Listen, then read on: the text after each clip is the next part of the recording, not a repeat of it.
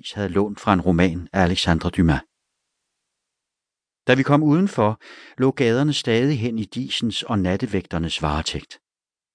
Lygterne på ramplanen aftegnede en boulevard af em og flimrede i takt med, at byen vågnede og frigjorde sig fra sin akvarelmaske.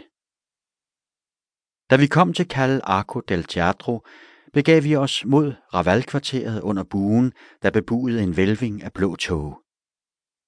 Jeg fulgte efter min far af den smalle vej, mere et ar end en gade, indtil lysskæret fra ramplagen fortog sig bag os.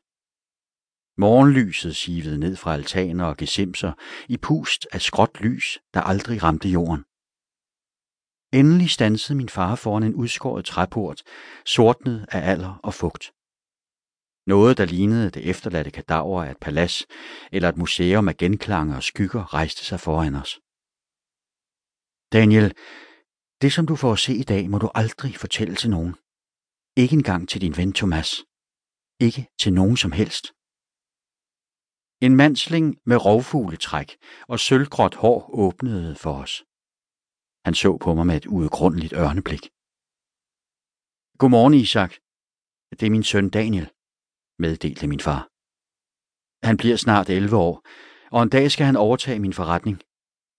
Han er nu så gammel, at han skal lære dette sted at kende. Den mand, han havde kaldt Isak, bød os indenfor med et svagt nik.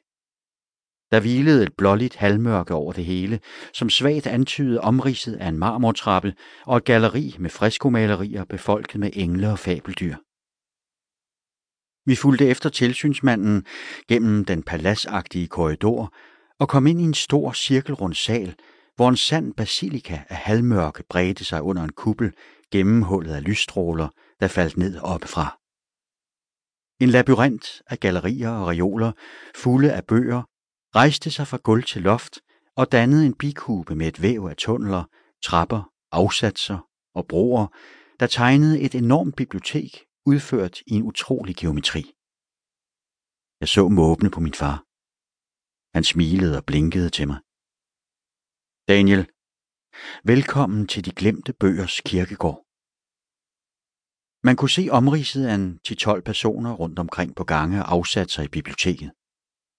Nogen vendte sig og hilste på afstand, og jeg genkendte forskellige af min fars kolleger i antikvarboghandlebranchen.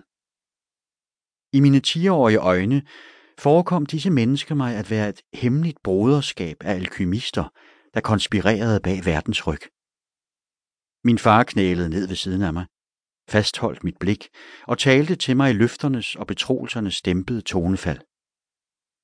Stedet her er et mysterium, Daniel. En helligdom.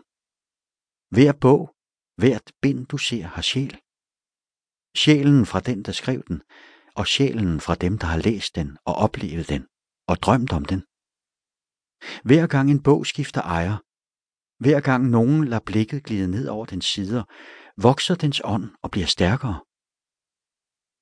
Dengang min far tog mig med herhen for mange år siden, var det allerede et gammelt sted. Måske lige så gammelt som byen selv. Ingen ved med bestemthed, hvor længe det har eksisteret, eller hvem der skabte det. Jeg vil fortælle dig, hvad min far fortalte mig dengang. Når et bibliotek forsvinder, når en boghandel lukker sine døre, når en bog forsvinder i glemsel, sørger vi, der kender dette sted, vogterne for, at den kommer herhen. De bøger, som ingen længere husker, de bøger, som er forsvundet i tiden, lever på dette sted videre for evigt, mens de venter på en dag at falde i hænderne på en ny læser, en ny ånd. I forretningen sælger og køber vi bøger, men i virkeligheden har bøger ingen ejer. Hver eneste bog, du ser her, har været nogens bedste ven. Nu har de kun os, Daniel. Tror du, du kan holde på den hemmelighed? Mit blik fortabte sig i stedets umådelighed og magiske lys. Jeg nikkede, og min far smilede til mig. Og ved du, hvad det bedste er? spurgte han. Jeg rystede tavs på hovedet. Det er skik, at når man besøger stedet her for første gang, skal man vælge en bog, den man helst vil have, og adoptere den. Sørge for, at den aldrig bliver væk, at den altid holdes i live. Det er en meget vigtig opgave. For hele livet, forklarede min far.